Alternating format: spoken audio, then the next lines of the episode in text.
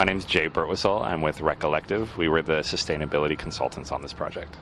My name is Matt Younger, and I'm a principal with AME Consulting. And uh, our role on uh, the Marguerite Ford apartment project was the mechanical uh, consultant. So we designed the uh, heating and ventilation and plumbing systems for the for the building. Uh, this building is located in the southeast False Creek uh, portion of the city, and it is for homeless and, and low income housing folks. It's part of the overall community within the southeast False Creek area and this is uh, one of 12 projects that was done by BC Housing in a response to the homeless situation in Vancouver. And it was designed by DYS Architecture, which was responsible for four of the 12 projects that was done as part of this initiative. The building contains 147 units, which are all studio apartments, which contain their uh, kitchen, um, but there are also a number of amenity spaces which allow the residents to interact on various levels lounges, library, things like this. So we're sitting right now on the uh, outdoor patio in the back of the building, uh, which was designed as one of the many amenity spaces for the residents to gather and interact uh, as part of this project.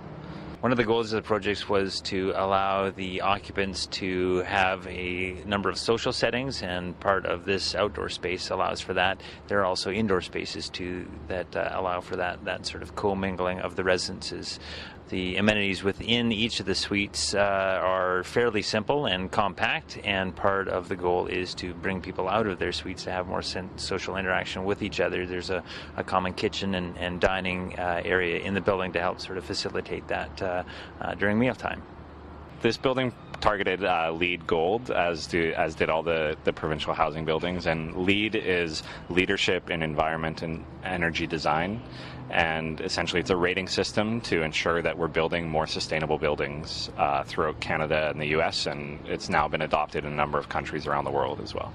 The energy conservation features uh, for this building are actually uh, uh, multifaceted. The entire design team took a collaborative approach and uh, utilized an integrative uh, design method.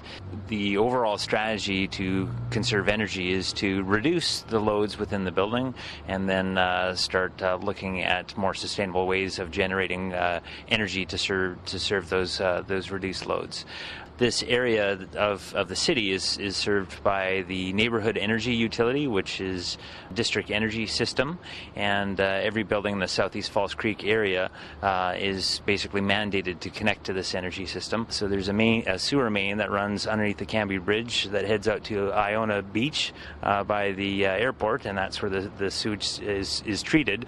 But before it gets there, there's a heat pump that actually extracts the heat out of that, that sewage.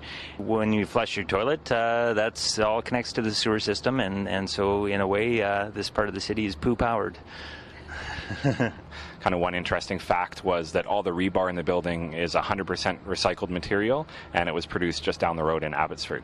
On top of this building, there are 33 solar panels, each of them containing a, a number of evacuated tubes, and those collect uh, energy from the sun in the form of heat.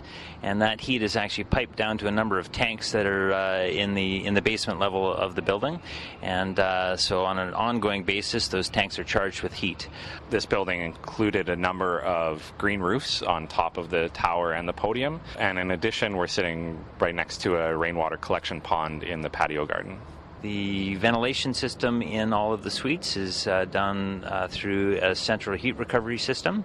So that's one way that the, the building systems can be energy efficient, and it also provides good indoor air quality to all of the occupants from the filtered air, ventilation air that's ducted to each of the suites being able to be involved in designing homes for people that, that may not have homes was was rewarding to me and, and to actually see it here today uh, kind of brings brings that home for me.